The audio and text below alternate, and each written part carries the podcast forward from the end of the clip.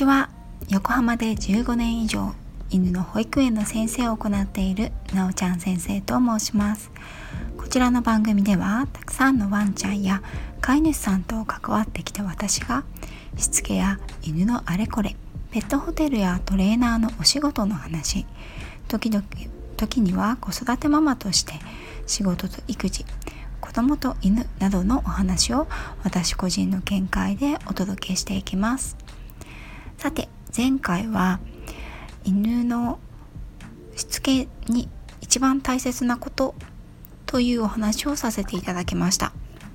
答えは社会科だったんですけれども皆さんとても大切なことを私お伝えし忘れましたので今回はそのお話をさせていただこうと思います。えっと私はですねもう15年もう20年近くワンちゃんのお仕事をさせていただいているんですけれどもその間に本当にいろいろなワンちゃんと飼い主さんの関係を見てきました。その中で皆さんに一つ伝えたいことがあります。それはワンちゃんも人間も人間というのは飼い主さんですね。完璧な人完璧な犬というのはいないということなんです。これどういうことかと言いますと私はワンちゃんのトレーナーをしておりますけれどもでは私の愛犬ミコトがパーフェクトな100%完璧な犬かどうかと聞かれるとうーん。というのがあの正直な話です。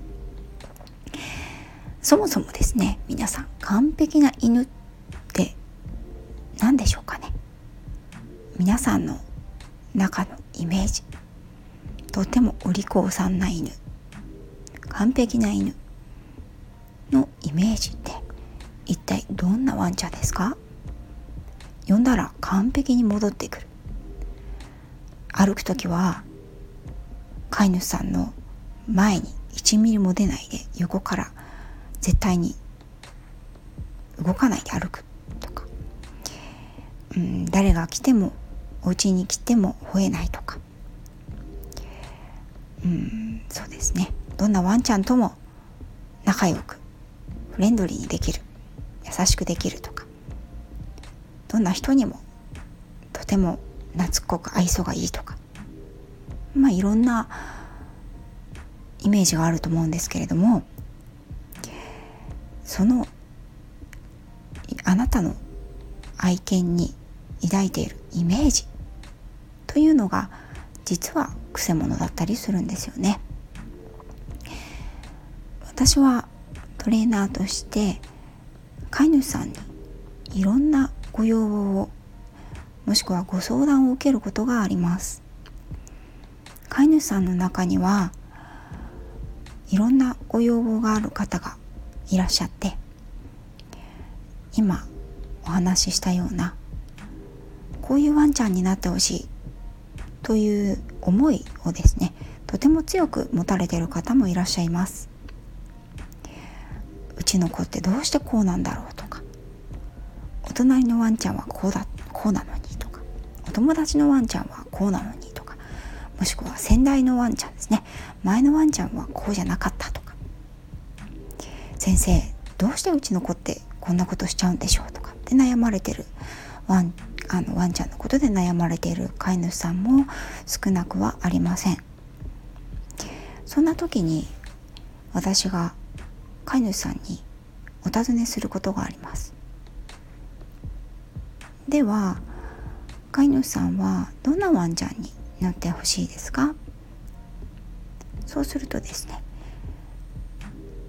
先ほどお話ししたように誰が来ても吠えない。どんなワンちゃんとも仲良くフレンドリーにできる。どんな時も興奮しない。お散歩で絶対に引っ張ったり立ち止まったりしないとか。何でもよく食べるとか。そういうイメージというか理想がですね次々出てくる方がいらっしゃるんですね。じゃあですね私の愛犬が吠えないのかというと吠えます。ダメですね。あの吠えますね。どんなワンちゃんとも100%フレンドリーにできるのかというとできません。ダメですね。でもねあのいいんです。なぜなら完璧な犬っていうのはいないんです。そして完璧な飼い主さんもいないしそれで悩まれてる飼い主さんもいらっしゃいます。私がいろんなお話をすると自分をかすめてしまう飼い主さんもいらっしゃいます。ああ私がいけなかったのね。っとこうしてあげればよかった。もっとこうしてあげたい。でも時間がなくてできない。日中お仕事していて時間を取ってあげることができない。そういうふうに悩まれていたりああ私って飼い主失格なのかしら。私のせいでこの子はこんな方こんな風になっちゃったのかしらとかこんな思いをしてるんじゃないかとか。って悩まれている飼い主さんもいらっしゃいます。そんな飼い主さんにもお伝えしたいんです。トレーナーも人間であり人間である以上完璧ではありません。だから飼い主さんも完璧である必要はないんです。私が飼い主さんに伝えたいこと。私がワンちゃんと自分の愛犬もそうなんですけれども間に心がけていること。それは理想を押し付けるのではなく理想の姿を追いかけるのではなくて今ここにいるワンちゃん、ね、自分の愛犬の個性を認めてその上でこのワンちゃんと一番良いコミュニケーションをとっていく。自分の暮らす家庭環境やお仕事の都合やっていうのはそうそう変えられるものではないと思うのでその中でワンちゃんと飼い主さんがストレスなく楽しく暮らす方法をお二人だけの、まあ、お二人じゃない場合もありますね。ご家族もいらっしゃる場合もあるのでワンちゃんとそのご家庭の中のベストな方法ベストな関係を作り上げていく。っていうことが一番幸せなんだと思います。そしてその中で仲良く安全にそして良いコミュニケーションをとって暮らしていくこと信頼関係をお互い築くことに必要なのが教育。皆さん前回もお話ししたと思うんですけれども教育イコールしつけとも置き換えられると思うんですけれども共通のルールを飼い主さんとワンちゃんとお互いが知っていくことということになると思います。私の犬も私も完璧ではありません。でもそれでいいと思っています。